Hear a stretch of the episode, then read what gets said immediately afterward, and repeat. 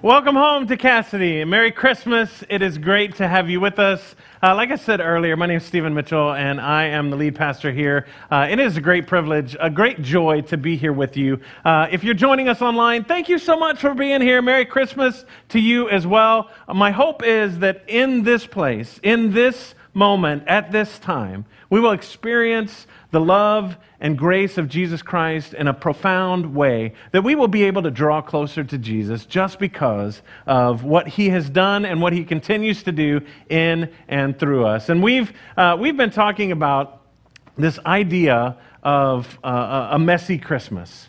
You know, that, that Christmas this year is messy. We understand that, we get that, uh, and we can't help but see that everywhere we go. I mean, if you go outside, uh, my, my, I told a story last week. I went to the mall uh, with my daughter, and I was like, there are too many people here. Like, I haven't been around this many people in a long time, and I was uncomfortable, and so we left. Uh, I'm a people person. And so it's weird for me to be uncomfortable around people. But this is the idea of, of things are just messy. I mean, maybe some of you are sitting here going, Yeah, I'm, I'm going home and my Christmas is going to consist of a phone call. I know a lot of people that are like, Yeah, we're not doing turkey this year. We're just going to do whatever we want, you know, because burgers are a whole lot more fun than, than, than turkey. Uh, you know, those types of thoughts are, are what's going through people's minds. And, and to me, that's just one of those things. And I'm like, I, I, I have struggled so much. Maybe you're like this. I've struggled so much this season of Advent of getting into the Christmas spirit. I mean, I put my lights up early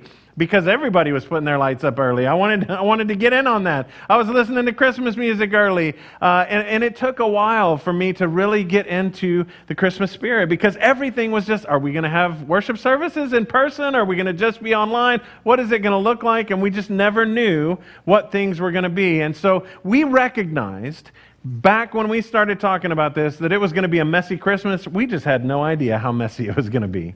But the good news is this Christmas was always meant to be messy. Christmas was always intended to be messy.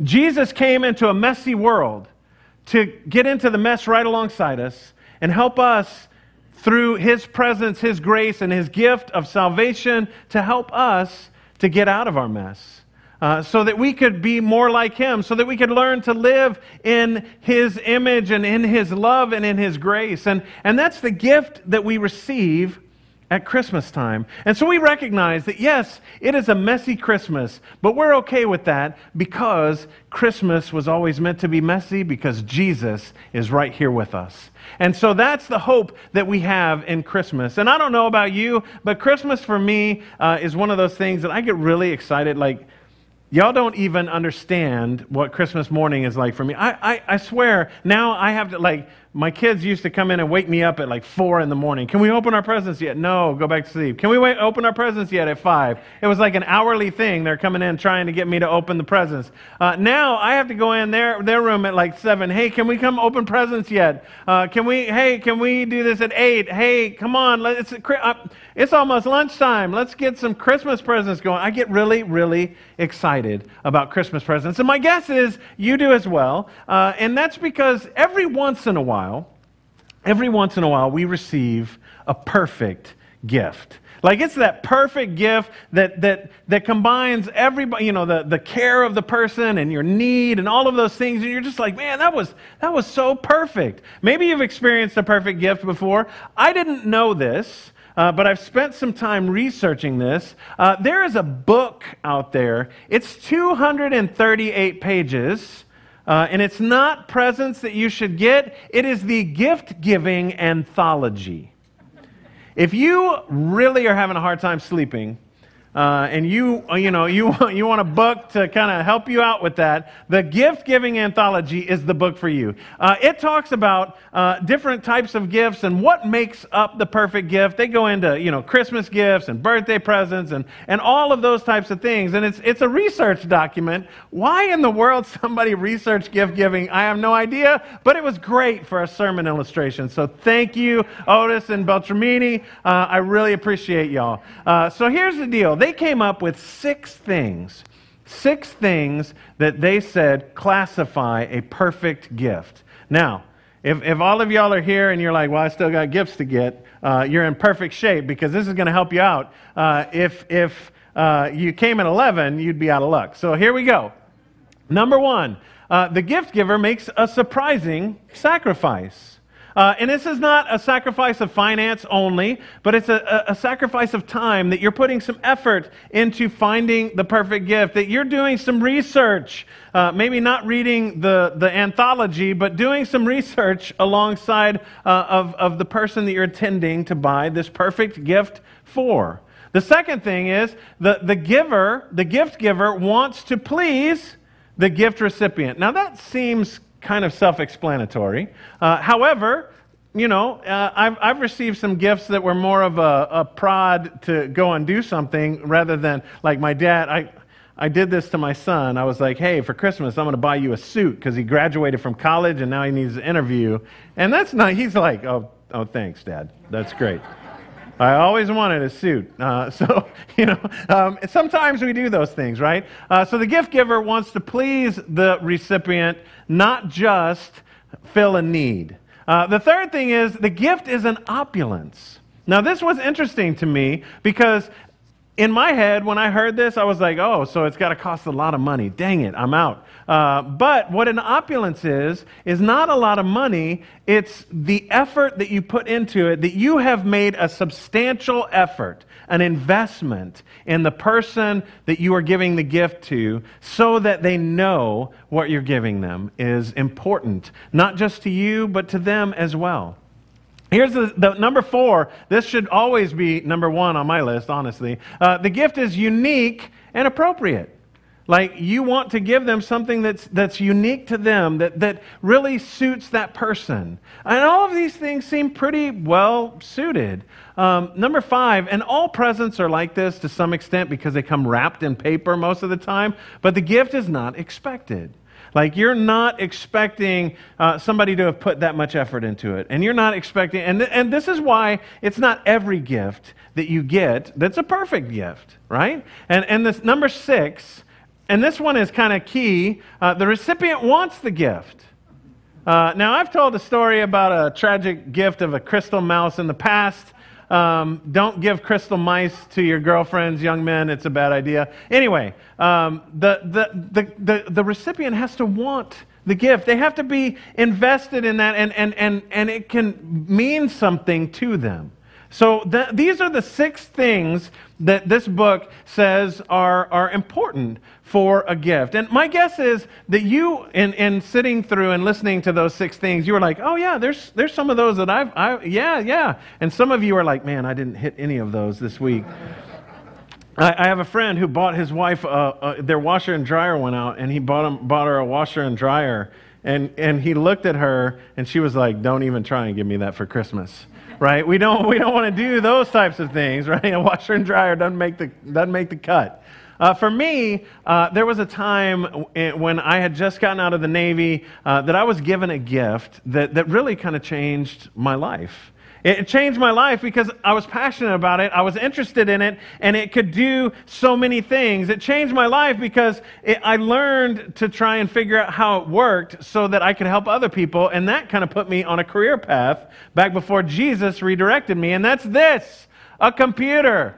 Yes, friends, they used to look like this. This isn't a CD ROM. That's two floppy drives because it was top of the line. Guys, this is crazy. Um, this is a 386. For those of you out there, it was slow. Um, even, even, even for us, it was slow. Uh, but it's, it's awesome because what this did is this demonstrated to me uh, something that I had never experienced before. At first, I was kind of okay with it because I was very interested in how it worked. And then I learned how it worked and I could help other people. And so I entered into the IT field, into computers, because somebody gave me a gift. Now, I was excited when I got it because I could play games on it. Yes, I can play games on it. And, and then I, I, found out, oh, you can do other things with a computer. Who knew you could do other things with a computer? Uh, but it, it was something that changed my life, and it met all six of those criteria. It met those six things and, and allowed me to experience the potential that I had in myself to do something different. And I, I found that amazing. And so every once in a while, you get a gift that's that good. Every once in a while, you get the perfect gift, and it makes a huge difference for us. And I want you to know that I don't care what's under your tree, I don't care what's planned for you, I don't care what Santa is bringing. The perfect gift for each and every one of us has already been given. It was given by God Himself when He became Jesus. In, in the process of being born into creation and putting flesh on and, and living a human life, that was the perfect gift that, that we can't even ever understand how, how perfect it was at this point. Maybe, maybe in the future we'll be able to sit down and say, okay, explain to me. Now, I read the anthology, uh, the gift anthology. Tell me how perfect your gift was, God, right? I mean, my guess is that's not what's going to happen. Uh, but I wanted, to, I wanted to go to that story. I wanted to read that story to you. And it's not, I'm going to read it in the King James because to me it just sounds better when you read it out loud on Christmas Eve in the King James Version. And so we're going to read the, the story of that first Christmas together. And there were in the same country shepherds abiding in the field, keeping watch over their flock by night. And lo, the angel of the Lord came upon them, and the glory of the Lord shone round about them, and they were sore afraid. And the angel said unto them, Fear not, for behold, I bring you good tidings of great joy, which shall be to all people. For unto you this day is in the city of David a, a Savior, which is Christ the Lord. And all this shall be a sign to you. Ye shall find the babe wrapped in swaddling clothes, laying in a manger. And suddenly there was with the angel a multitude of the heavenly host, praising God and saying, Glory to God in the highest, and on earth peace, goodwill toward men. And it came to pass, as the angels were gone away from them into heaven, the shepherds said to one another, Let us now go even unto Bethlehem and see this thing which is come to pass, which the Lord hath made known unto us. And they came with haste and found Mary and Joseph and the babe lying in a manger. And when they had seen it, they made known abroad the saying which was told them concerning the child. And, and all they that heard it wondered at those things which were told them by the shepherds. But Mary kept all these things and pondered them in her heart. And the shepherds returned, glorifying and praising God for all the things they had done and heard, uh, they had heard and seen, and it was as it was told unto them. Friends, this is the gospel of Jesus Christ. This is the gift that we have been given that is unlike any other gift ever. And I, I just wanted to run through. We, we talked about six things. Six things that we heard made the perfect gift. And I don't know if you caught them, uh, but everything just went out. All right, cool. Um, the first one is this Hey, it's back. All right, you guys online, check it out. It's live. Well, who knew? Uh, the gift giver makes a surprising sacrifice. God Himself, God offers Himself leaving heaven behind to come into our mess, into the messy world alongside of us, so that we can learn and grow and become more like Him. The second one was the gift giver wants to please uh, the gift recipient. God wants to provide a way for us to return to what we were made for. We were created to be in community with God the Father. And God makes a way for us to return to that. So this is what, when, when we hear that, that we should be pleased by this, this, this breaks the power of sin and death in our, our, our lives and invites us into a new life with Christ. The gift is an opulence.